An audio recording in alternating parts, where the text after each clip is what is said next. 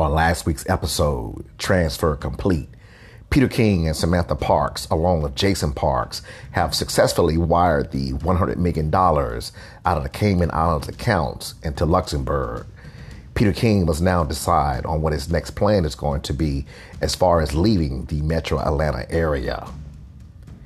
The killer paid a visit to Jacqueline Drake's office, leaving behind a highly toxic chemical that's deadly when touched. And now the killer knows it's just a matter of time before she returns to her office. With bodies piling up all around the metro Atlanta area, the killer continues to move forward on the American Con Man. Join me tonight at 8 p.m. on Anchor.fm. Thank you for listening. I'm your host, Gene O'Neal.